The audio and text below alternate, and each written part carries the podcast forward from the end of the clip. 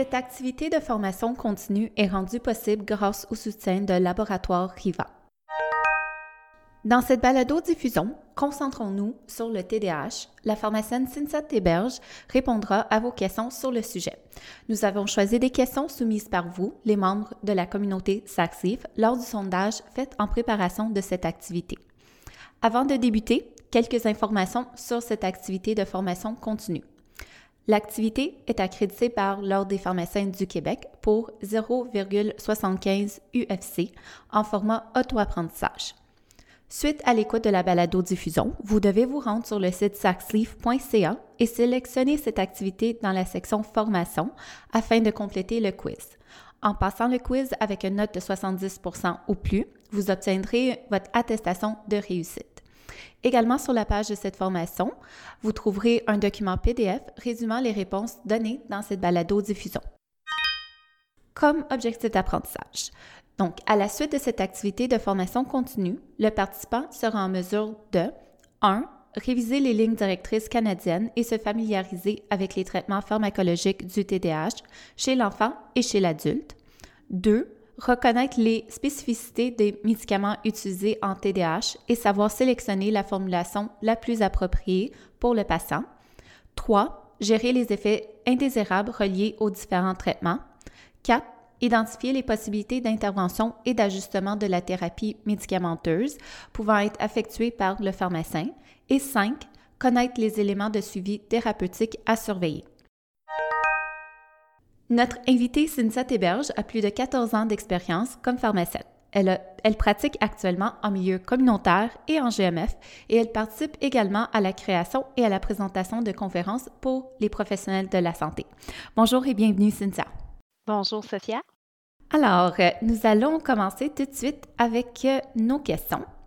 Euh, alors, la première, juste pour commencer, pourriez-vous nous résumer comment se déroule le diagnostic du TDAH? Nous avons plusieurs questions à ce sujet.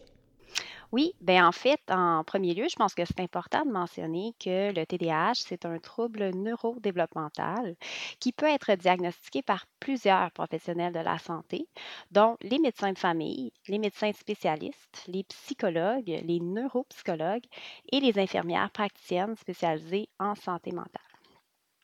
Le diagnostic est établi à partir de 18 critères qu'on retrouve dans le manuel diagnostique et statistique des troubles mentaux, qu'on connaît sous le nom de DSM-5, puis dont la, version la plus récente a été mise à jour en 2015. Donc, comme je mentionnais, il y a 18 critères qui sont regroupés en 9 symptômes d'inattention et 9 symptômes d'hyperactivité et d'impulsivité donc un enfant, doit présenter au moins six de ces neuf critères-là dans une ou les deux catégories de symptômes, alors que la personne de 17 ans et plus, qu'on considère comme un adulte, doit avoir cinq des neuf critères.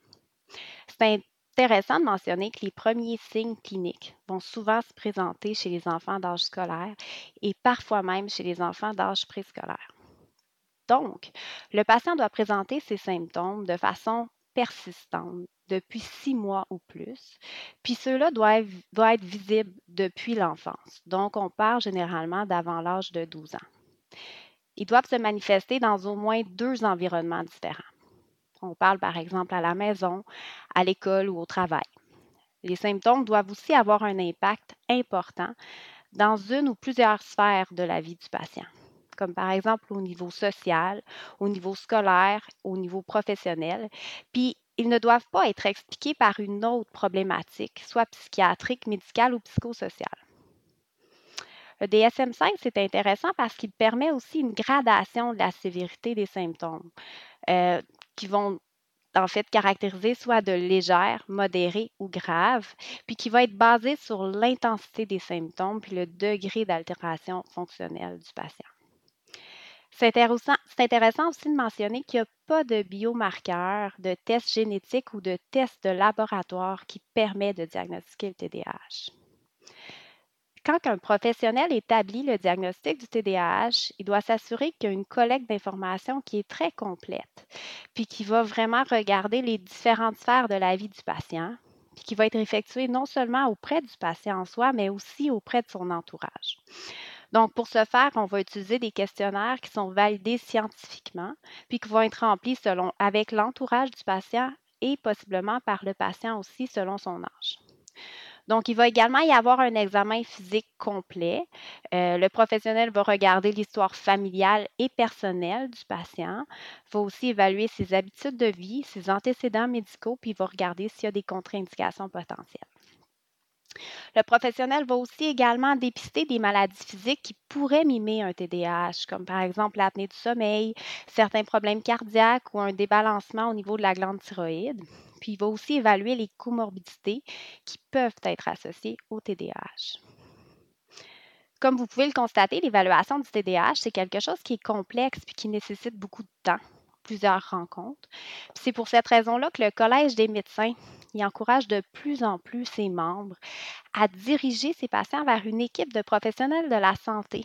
On parle notamment du neuropsychologue pour l'aider à établir un diagnostic, particulièrement chez nos patients chez lesquels on soupçonne des comorbidités associées, comme par exemple un trouble d'apprentissage.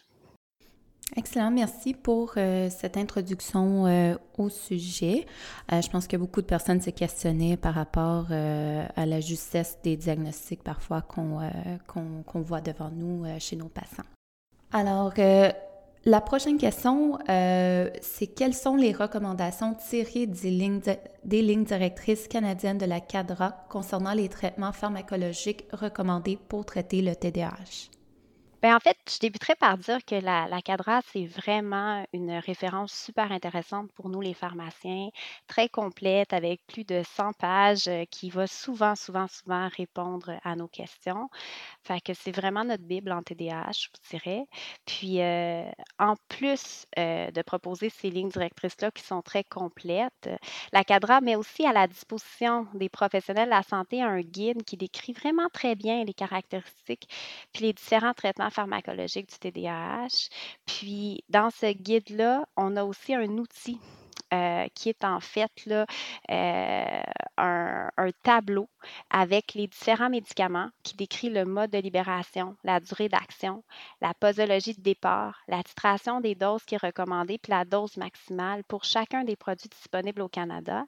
Je vous ai mis le lien pour euh, accéder à ce tableau-là. Ce tableau-là est aussi disponible dans Vigilance Santé donc il est accessible très facilement.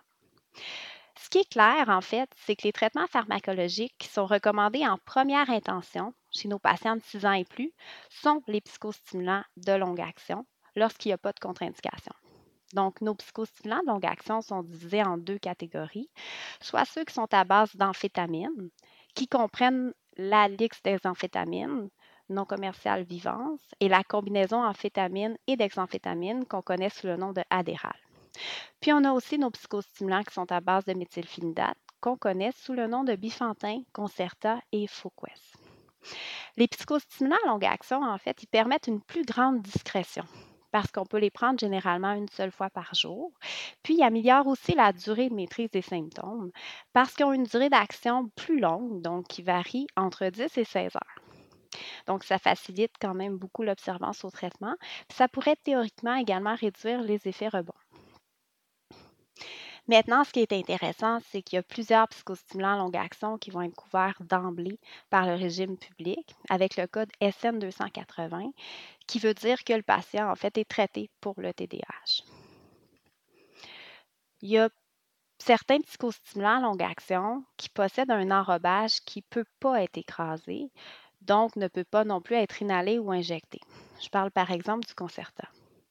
La liste, d'examphétamine, elle, de son côté, c'est un promédicament qui est hydrolysé en sa molécule active dans nos globules rouges pour être euh, efficace, ce qui fait vraiment, ça en fait un choix qui est super intéressant chez nos patients qui présentent un potentiel d'abus. Quand on parle d'efficacité maintenant, ce qu'on sait, c'est que les psychostimulants à longue action, à base de méthylphénidate ou d'amphétamine, ont des données d'efficacité et d'innocuité qui se ressemblent beaucoup. Puis il n'y a pas d'agent qui a été démontré supérieur par rapport à un autre. En fait, il y a environ 70% des patients, quand on regarde les données actuelles, qui vont répondre au traitement, c'est-à-dire qu'ils vont noter une amélioration de leurs symptômes d'au moins 30 mais encore une fois, la réponse clinique peut être variable d'une personne à l'autre. Donc, c'est pour cette raison-là que le choix du clinicien va vraiment dépendre des caractéristiques du patient, comme par exemple sa capacité à avaler, la période de la journée dans laquelle on souhaite réduire les symptômes, ce qu'il a essayé avant, etc. Par exemple, si on regarde le méthylphénidate à longue action, dont le bifantin, puis la liste ben, les deux produits sont composés de granules qu'on peut saupoudrer sur de la nourriture. La dexamphétamine peut aussi être dissous dans un liquide, puis est disponible maintenant en comprimé croquable. Donc ça, c'est des produits qui sont intéressants pour nos patients qui ne sont pas aptes à avaler. D'un autre côté, le méthylphénidate à longue action comme le Concerta, lui, doit absolument être avalé en entier. Si on parle du mode de libération maintenant, on sait que ça peut aussi influencer le choix de la molécule. Un patient qui aurait des symptômes plus marqués à la fin de la journée aurait possiblement un avantage à utiliser une molécule avec un mode de libération qui a un ratio immédiat par rapport à prolonger de par exemple 22 immédiatement puis 78% par la suite, comme par exemple le Concerta, ou 20% immédiatement puis 80% par la suite, comme le Foquest. D'un autre côté, un patient qui a des symptômes importants durant toute la journée pourrait bénéficier de la liste qui est libérée de façon continue sur une période d'environ 13 à 14 heures on sait que théoriquement, le ratio de libération immédiate par rapport à prolonger, qui est différent d'un produit à l'autre, peut nous aider à orienter notre choix. Par contre, il y a des patients chez qui ce ratio de libération-là va avoir peu d'impact, alors que chez qui, pour d'autres, ça peut avoir une grosse influence. Donc, c'est un petit peu variable d'une personne à l'autre. Peu importe la molécule qu'on choisit, la marche à suivre, ça va être de la débuter à une dose minimale qu'on va augmenter graduellement par palier qui équivalent environ à la dose minimale, généralement, à une période d'environ 7 à 14 jours selon le cas, jusqu'à ce qu'on obtienne une dose efficace, qu'on va ajuster par la suite selon la tolérance. Le début d'action de nos psychostimulants est rapide. Généralement, les effets vont se stabiliser en une à trois semaines. La CADROA recommande de tenter nos deux classes de psychostimulants avant de se tourner vers un agent de deuxième intention. Au besoin, ça peut être intéressant d'ajouter un psychostimulant à courte action en traitement d'appoint. Par exemple, l'après-midi, pour aider à prolonger les effets cliniques, puis pour obtenir, dans ce cas-là, un meilleur contrôle des symptômes, par exemple pendant la période des devoirs. La CADRA réserve les non-stimulants, c'est-à-dire l'atomoxétine, qu'on connaît sous le nom de Stratera, et la guanfacine, qui est l'intunive, en deuxième ligne de traitement, lorsque le patient va présenter une intolérance, une efficacité partielle ou un échec au traitement avec les agents de première intention. On sait que les données d'efficacité puis le rapport risque-bienfait est moins bien établi avec ces agents-là par rapport aux psychostimulants. Donc, nos agents de deuxième intention peuvent être utilisés soit en monothérapie ou soit en combinaison avec un psychostimulant qu'on va avoir titré à la dose maximale tolérée.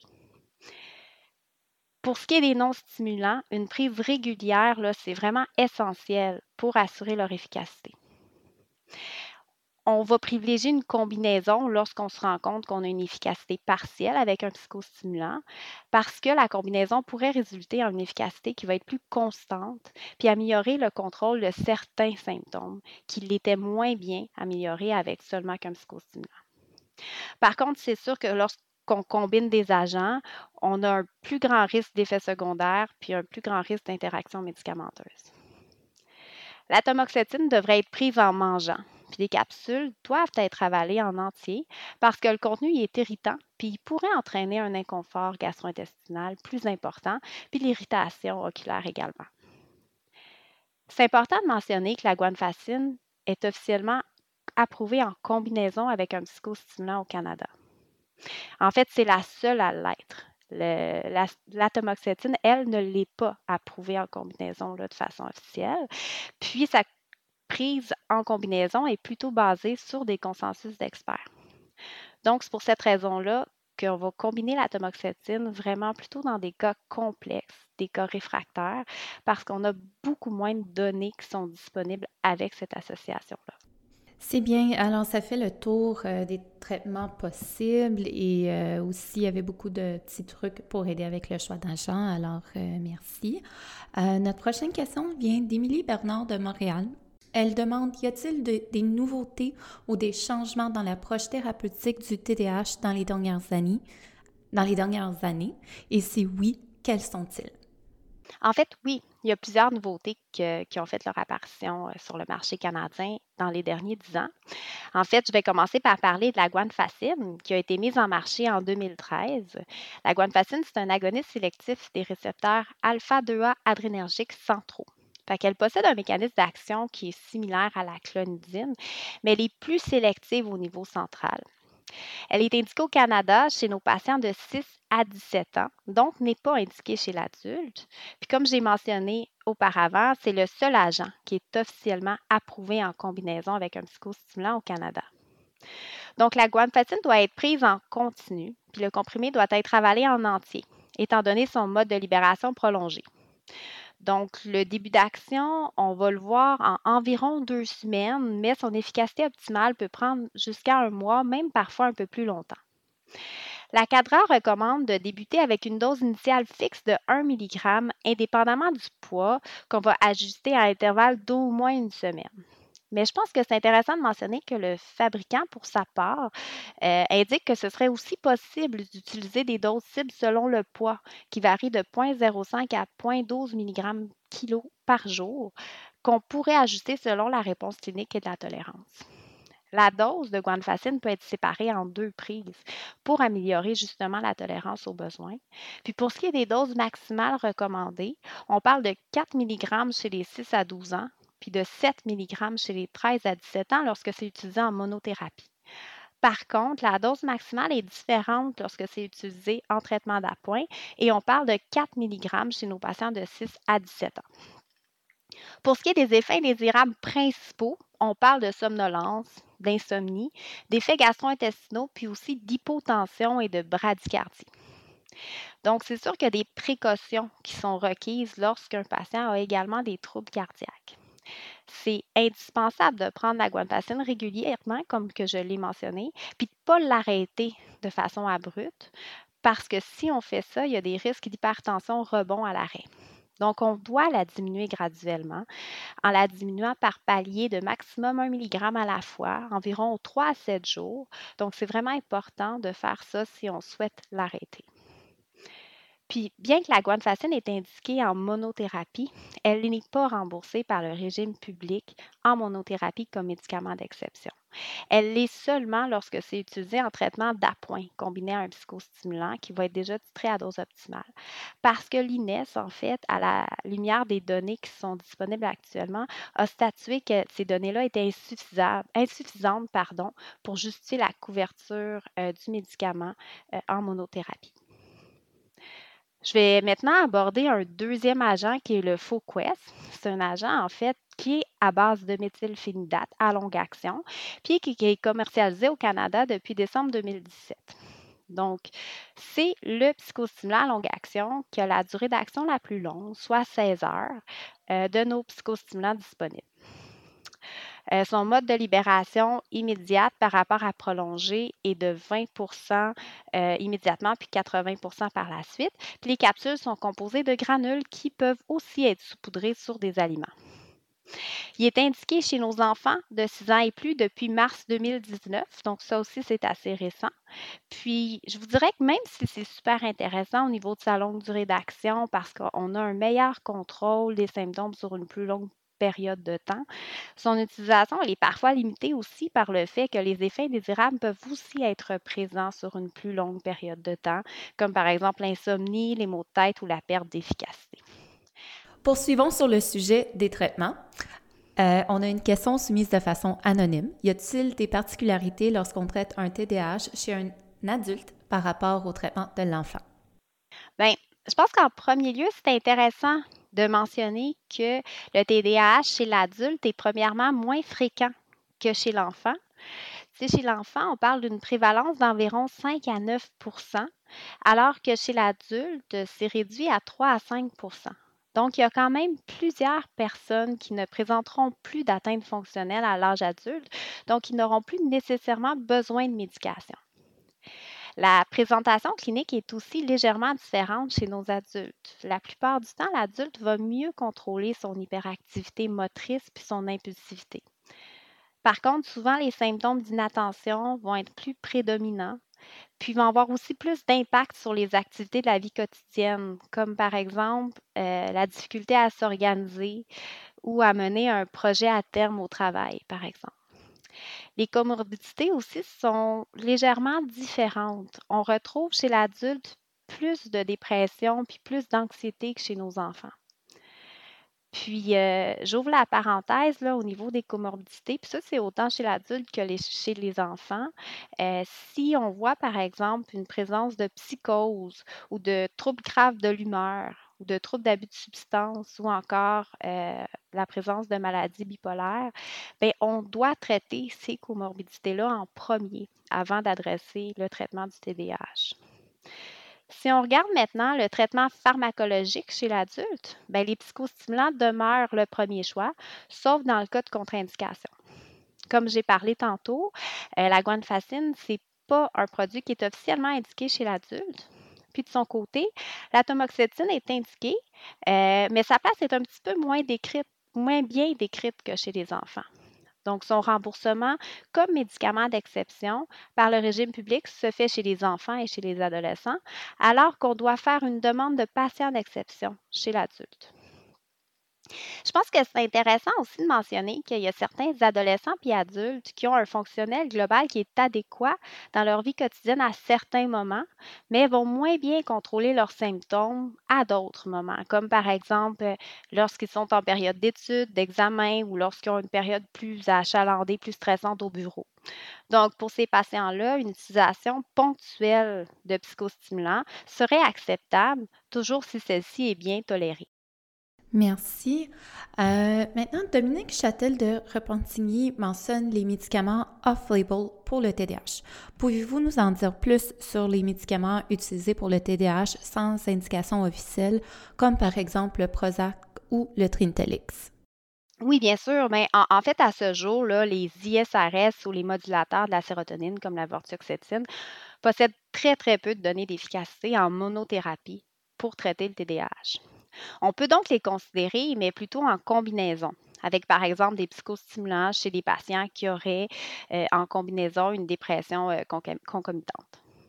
Il y a certains médicaments, par contre, comme euh, le modafinil, le bupropion et l'imipramide, dont on a des données d'efficacité. On en a quelques-unes pour traiter le TDAH en monothérapie ou en combinaison. Fait qu'ils vont parfois être utilisés, mais je vous dirais que c'est généralement en présence de comorbidités associées et plutôt dans des cas réfractaires, souvent lorsque les patients vont nécessiter des soins un petit peu plus spécialisés. OK, d'accord. Euh, euh, changeons de sujet maintenant. Euh, Isabelle Charret de Laval nous demande de parler de la cardiotoxicité des stimulants. Donc, pouvez-vous élaborer davantage ce risque pouvant être associé? Oui, tout à fait. Ben, en fait, je commencerai par dire que euh, les précautions qui concernent la cardiotoxicité sont non seulement pour nos psychostimulants, mais aussi pour la tamoxétine et la guanfacine. Donc, euh, en 2006, la Food and Drug Administration, donc la FDA et Santé Canada ont soulevé des inquiétudes. Donc, on, on a eu un avis de Santé Canada qui concernait le risque d'accroissement de mort subite chez les enfants qui utilisaient des médicaments contre le TDAH.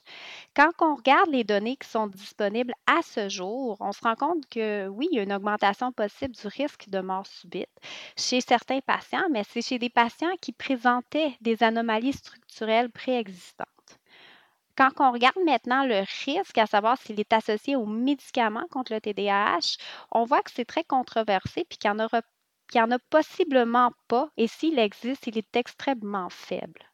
Par contre, par mesure préventive, la CADRA recommande, avant de débuter un médicament contre le TDAH, de faire une consultation en cardiologie chez une personne qui va présenter des étourdissements inexpliqués, un souffle court, des antécédents familiaux de mort subite, une cardiopathie avérée ou soupçonnée, de l'hypertension qui ne serait pas contrôlée, de l'arythmie ou une maladie cardiaque athérosclérotique.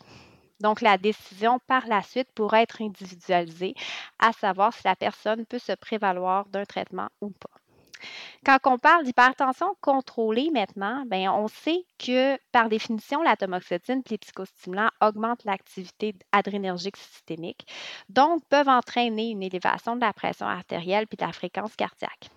Donc, quand on a affaire à un patient qui est déjà traité pour son hypertension, si elle est contrôlée, il pourrait recevoir un traitement, mais c'est sûr qu'on va devoir suivre de façon beaucoup plus étroite sa pression et sa fréquence cardiaque. Bon, très intéressant. Alors, passons maintenant à notre septième question. Euh, quand on change, euh, par exemple, le concerta par le vivance, existe-t-il une référence pour les doses à donner? La question vient de Stéphane Gagné de Sorel-Tracy. En fait, il n'y a pas de tableau qui contient les doses équivalentes. Par contre, dans le guide de la CADRA pour les traitements pharmacologiques du TDAH, on est capable d'aller chercher l'information qu'on a besoin. En fait, il n'existe pas de dose équivalente lorsqu'on désire passer d'un psychostimulant à base de méthylphénidate à un psychostimulant à base d'amphétamine. Donc, ce qu'on recommande, c'est de cesser le premier agent, puis de débuter le nouveau médicament à la dose initiale, qu'on va augmenter par palier d'environ une semaine jusqu'à la dose efficace tolérée. D'un autre côté, si on passe d'une version de méthylphénidate à une autre, on peut conserver une dose similaire, mais on doit regarder non seulement la dose quotidienne totale, mais on doit aussi regarder le mode de libération des deux molécules. Si on prend par exemple l'exemple d'un patient qui présente un effet global intéressant avec le Concerta 36 mg, mais pour qui on désire améliorer le contrôle de ses symptômes le matin, puis qui est aussi incommodé par des difficultés de sommeil en soirée. Donc, dans ce cas-là, on pourrait envisager de modifier le psychostimulant à base de méthylphénidate pour un autre de la même classe. Si le Concerta, lui, présente une courbe de libération immédiate par rapport à retardé de 22% puis 78% fait qu'on pourrait tenter la formulation de bifantin 30 mg qui va avoir une courbe de libération immédiate par rapport à retardé de 40% puis 60 de cette façon-là, la dose quotidienne va demeurer similaire, mais il va y avoir une proportion qui va être plus importante libérée le matin et plus faible en soirée. Encore une fois, j'en l'ai mentionné un petit peu plus tôt, mais il y a certains patients qui sont un petit peu plus influencés par la différence de libération, alors que pour d'autres, ça ne changera pas grand-chose. Donc, ça peut être variable d'un patient à l'autre.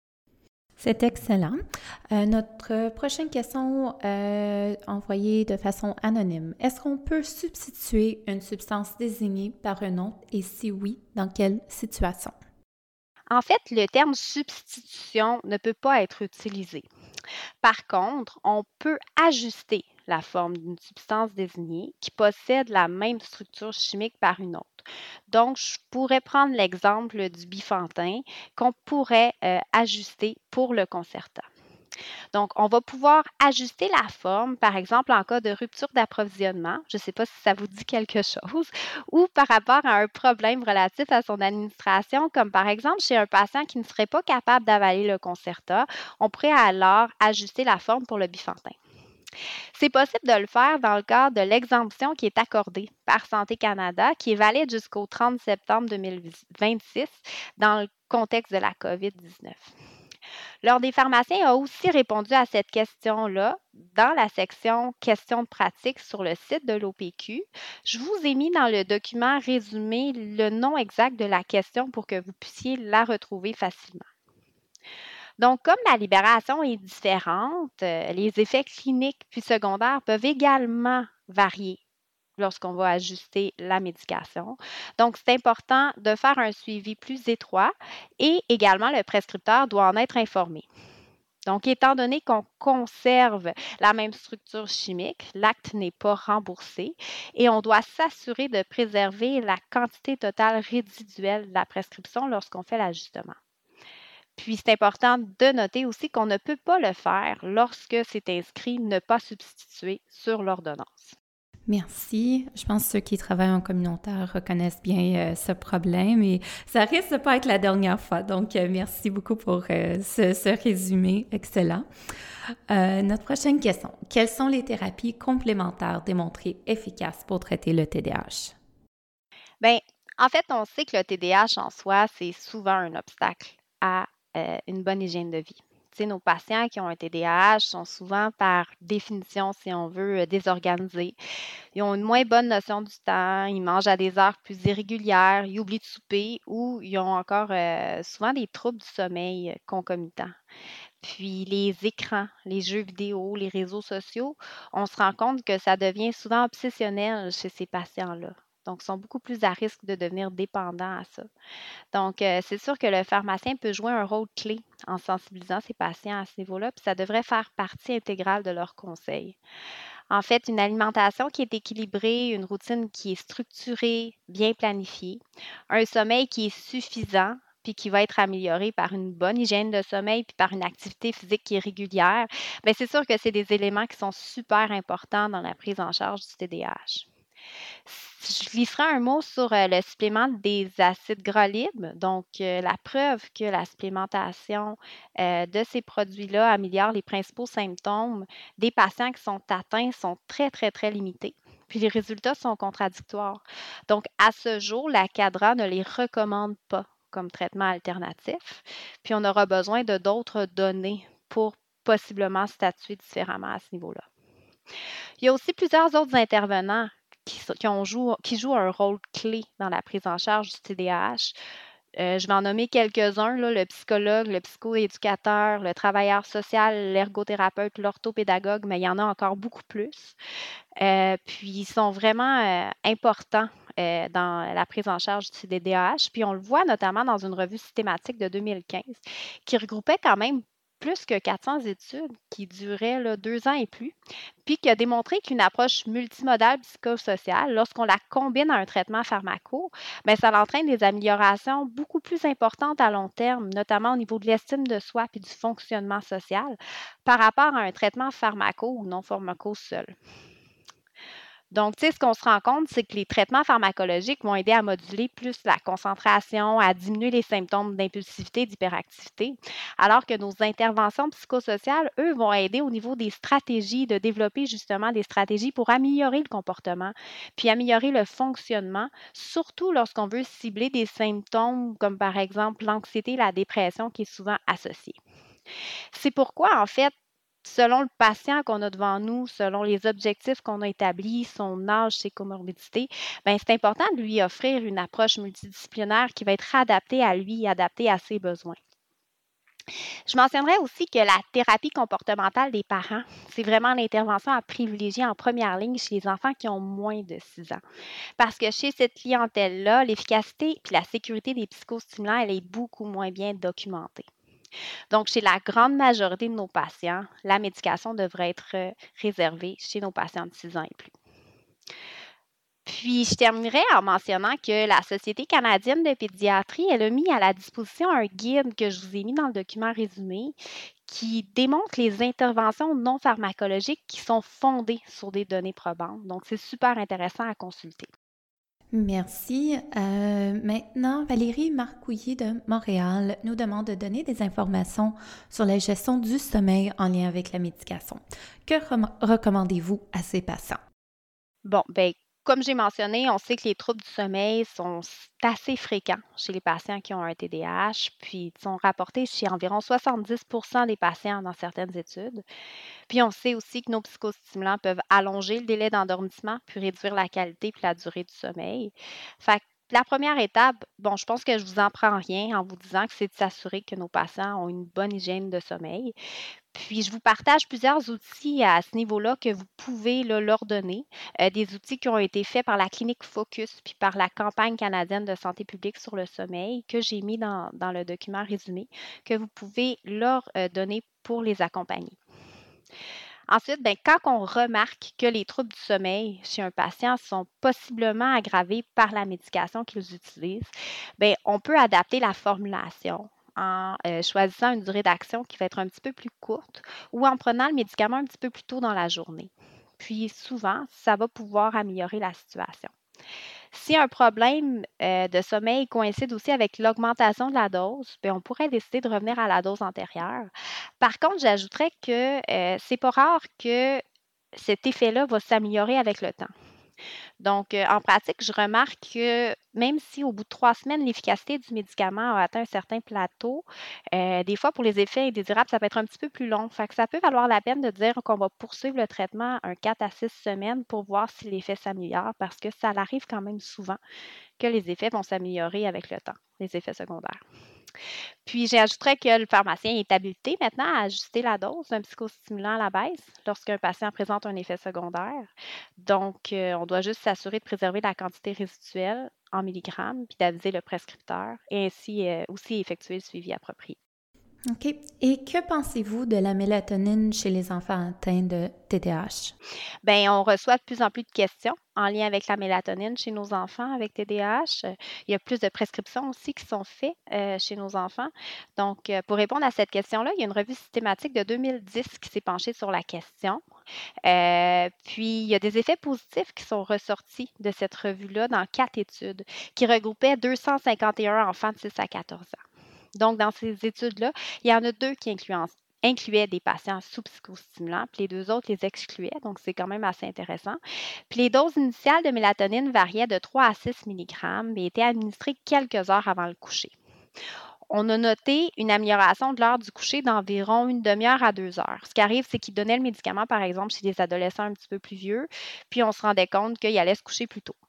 Le délai d'endormissement a été raccourci d'environ 20 minutes, puis la durée du sommeil était prolongée d'environ une demi-heure à une heure. Si on regarde maintenant la durée de traitement étudiée, l'utilisation prolongée de mélatonine pour une durée moyenne de 3,7 ans chez les enfants et les adolescents n'avait pas relevé d'effets secondaires majeurs. Donc, on se rend compte qu'ils sont transitoires, légers, puis souvent comparables au placebo. On parle de maux de tête, de douleurs abdominales, d'étourdissement, de somnolence, qui est un peu l'effet souhaité, et de rêves anormaux. Donc, puis ce qu'on se rend compte aussi, c'est que chez les gens qui l'arrêtent, bien souvent, il y a un retour des, des symptômes, puis ils finissent par le reprendre. Donc, quand on regarde ça, en fait, ce qu'on peut se dire, c'est qu'avant de débuter un traitement euh, à base de mélatonine, c'est sûr qu'on va recommander d'abord d'optimiser l'hygiène du sommeil, mais on peut par la suite la considérer, mais toujours à la dose minimale efficace, puis idéalement pour une courte période de temps et au besoin. C'est parfait. Alors, euh, c'est en fait, c'est très aidant. Euh, notre prochaine question, comment gérer les effets indésirables de Kevok Mamouchian? En fait, plusieurs personnes ont posé des questions en lien avec les effets secondaires, sachant que certains, effets indésirables tels que l'anxiété, l'éthique puissent être exacerbés par les psychostimulants. Quelle approche recommandez-vous chez ces patients? Bien, je vais commencer par l'anxiété. En fait, euh, on sait que l'anxiété est fréquemment associée au TDAH, j'en ai parlé. Euh, plus précisément, à peu près le tiers des enfants puis la moitié des adultes vont aussi présenter de l'anxiété. Puis, tu souvent, ce qui peut arriver, c'est que l'anxiété peut être exacerbée soit par les symptômes du TDAH ou les symptômes du TDAH peuvent également aggraver, peuvent être aggravés par l'anxiété. Donc, un patient qui est distrait à cause de son TDAH pourrait, par exemple, devenir anxieux à l'idée d'oublier sa boîte à lunch à l'école. Donc, souvent, on va traiter le problème qui est le plus invalidant en premier. C'est règle générale, lorsque les symptômes du TDAH sont bien maîtrisés, les patients ont généralement aussi un meilleur contrôle de leur anxiété. Euh, la CADRA reconnaît que les stimulants, les psychostimulants sont souvent, euh, en fait, en fait, c'est les bienfaits sont supérieurs aux risques.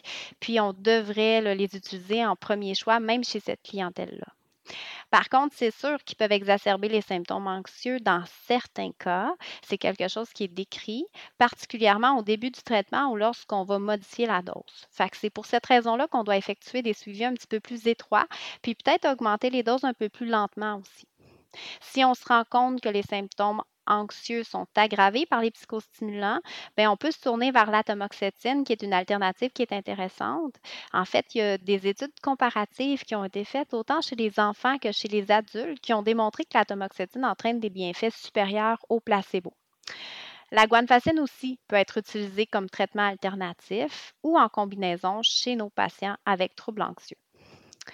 Pour ce qui est des tics, on sait en fait que les tics le syndrome de Gilles-Latourette est présent dans 60 à 80% des cas de nos patients qui ont aussi un TDAH. Il y a une revue systématique Cochrane qui est parue en 2018, qui avait été faite chez 510 enfants. Euh, qui disait que euh, les patients qui présentent un TDAH euh, avec des tics, en fait, la prise des psychostimulants n'aggraverait pas les tics chez la plupart de ces patients-là, mais pourrait néanmoins les exacerber chez une minorité de cas. Donc, c'est pour cette raison-là que nos psychostimulants demeurent encore une fois nos premiers choix chez cette clientèle, mais avec un suivi un petit peu plus étroit. Puis si on voit que les tics sont exacerbés par la prise de psychostimulants, on peut se tourner vers les agonistes alpha-2 adrénergiques comme la clonidine ou la guanfacine, qui sont des traitements prometteurs dans le traitement des tics. La tomaxétine aussi pourrait être envisagée comme alternative car elle n'entraîne pas, euh, en fait, ou très, très, très rarement une aggravation des tics. OK. Euh, notre prochaine question vient de Yves Roula de Saint-Bruno de Montarville. Comment bien gérer la prise de psychostimulants à longue action, euh, prise en continu ou arrêt pendant la période estivale, par exemple? Mais comme j'ai parlé tantôt, on sait que le TDAH, par définition, va se manifester dans au moins deux environnements différents. Fait qu'il va avoir des impacts non seulement, par exemple, à l'école, mais également au travail et à la maison, euh, donc dans sa vie quotidienne. Donc, c'est sûr qu'on va généralement privilégier une prise en continu chez la majorité de nos patients. Règle générale aussi, comme j'en ai parlé, il va y avoir une tachyphlexie qui va se développer aux effets secondaires lorsqu'on le prend de façon continue. C'est pour cette raison-là que l'arrêt du psychostimulant, notamment lors des fins de semaine, pourrait entraîner une aggravation des effets secondaires lorsqu'on va le reprendre par la suite. Fait ça serait préférable si on désire modifier le dosage à la fin de semaine, d'opter plutôt pour une réduction de la dose et non une cessation complète si on juge que c'est nécessaire. Dans certains cas, on pourrait décider de faire un congé thérapeutique pour, par exemple, aider au niveau de certains effets secondaires significatifs lorsqu'on a déjà pris des mesures pour tenter de corriger le problème. Je pense, par exemple, à une perte de poids considérable qui va affecter la courbe de croissance ou à des troubles du sommeil qui sont majeurs lorsqu'on décide de faire un congé thérapeutique, on doit vraiment choisir son moment de façon stratégique pour limiter les effets négatifs sur le fonctionnement de la personne.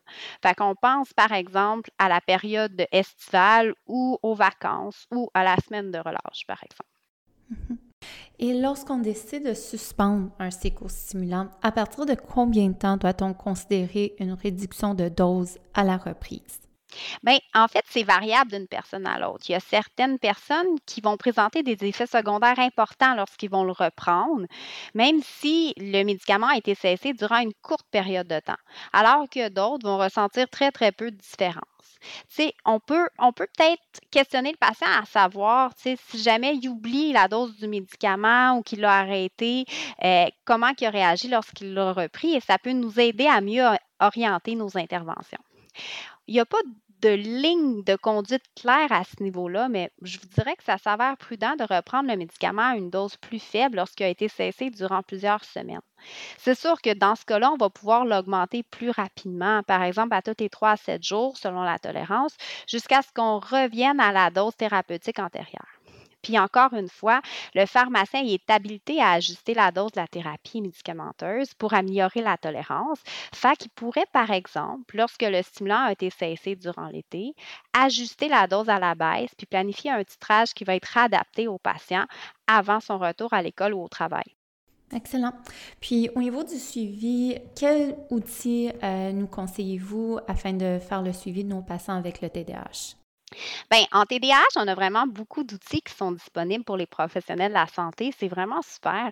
Puis la CADRA a développé justement une trousse d'outils qui est super complète, dont je vous ai mis le lien là avec euh, le document résumé.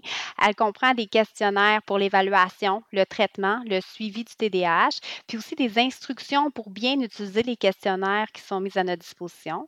Puis elle contient aussi des modèles de lettres d'accommodement en milieu scolaire puis en milieu de travail, puis de l'information pour les patients.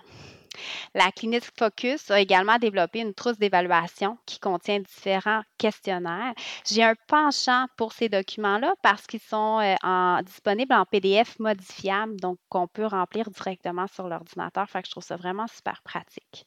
Si on parle un peu plus précisément des outils pour les pharmaciens pour le suivi des patients, bien, il y a le formulaire cadre de suivi pharmacologique qui nous permet de qualifier l'efficacité du traitement puis qui liste les effets secondaires associés à la médication. Il peut donc être utilisé par le pharmacien qui désire effectuer le suivi de l'efficacité puis de la tolérance suite à ce qu'un nouveau traitement a été débuté ou à une modification de dose. Pour le suivi des symptômes maintenant, les principaux questionnaires qui sont disponibles euh, chez les enfants ben, sont le SNAP 426 puis le West Symptoms Record. J'ai une préférence pour le SNAP 426 parce que je trouve qu'il est plus concis, plus court à remplir. Puis chez les adultes, le questionnaire Adult ADHD Self-Report Scale, connu sous le nom de ASRS aussi, est généralement celui qu'on va utiliser. OK. Et au niveau de la pression artérielle et de la fréquence cardiaque, dans quel contexte et à quel moment devons-nous effectuer un suivi chez nos patients médicamentés pour le TDAH? Bien, en fait, on sait que les psychostimulants puis l'atomoxétine peuvent entraîner une hausse de la tension artérielle puis de la fréquence cardiaque. Donc, euh, quand on regarde dans les lignes directrices du CADRA, on se rend compte que l'augmentation est généralement peu significative cliniquement pour la majorité des patients, quoi qu'il y en a qui pourraient être un petit peu plus sensibles. Il y a une, une méta-analyse en 2013 euh, qui avait euh, noté que la prise de psychostimulants chez quand même 2600 adultes avait entraîné une hausse moyenne de la pression systolique de 2 mm de mercure, puis une hausse moyenne de la fréquence cardiaque de 6 battements par minute. Fait que c'est pas si significatif que ça, mais encore une fois, ça peut varier d'une personne à l'autre. Fait préventivement, ce qu'on va recommander, c'est de suivre la pression artérielle et la fréquence cardiaque avant d'introduire un traitement, euh, puis lors des ajustements de dose, puis au suivi médicaux. Donc, moi, ce que je réalise dans ma pratique, euh, c'est que souvent, je demande à mes parents euh, d'aller à la pharmacie avec leurs enfants pour mesurer leur pression. Puis dans plusieurs pharmacies, il n'y a pas de brasseur adapté pour les enfants. Donc, euh, si c'est possible pour vous, les pharmaciens propriétaires, de s'assurer qu'on a l'équipement nécessaire, ce serait vraiment grandement apprécié pour pouvoir offrir le suivi en pharmacie.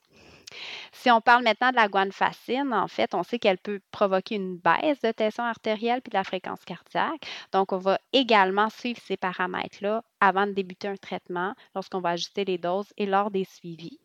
Puis lorsqu'on souhaite la cesser, on va également surveiller la pression puis la fréquence cardiaque durant la période de sevrage jusqu'à ce qu'on ait cessé complètement le médicament puis jusqu'au retour aux valeurs initiales.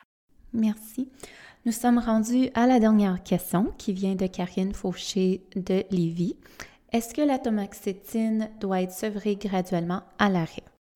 Bien, en fait, non. On réalise que la diminution progressive des doses d'atomoxétine n'est pas requise lorsqu'on souhaite l'arrêter. Euh, les données actuelles, je vous ai mis la référence également, mais il y a une étude qui a démontré que l'arrêt brusque d'atomoxétine aux doses thérapeutiques actuelles n'entraîne pas plus de syndrome de sevrage par rapport au placebo. Excellent. Ben, merci beaucoup, Cynthia, d'avoir pris le temps de répondre à toutes ces questions. Euh, il y avait beaucoup de petites perles très pratiques pour euh, euh, notre travail en pharmacie. Alors, un gros merci d'avoir été ici avec nous aujourd'hui. Ça me fait vraiment plaisir. Bonne journée. Pour les participants, vous pouvez maintenant vous rendre sur saxif.ca sur la page de cette formation pour passer le quiz et ainsi recevoir votre attestation de réussite. Ensuite, nous vous demandons de prendre quelques minutes pour compléter le sondage d'appréciation.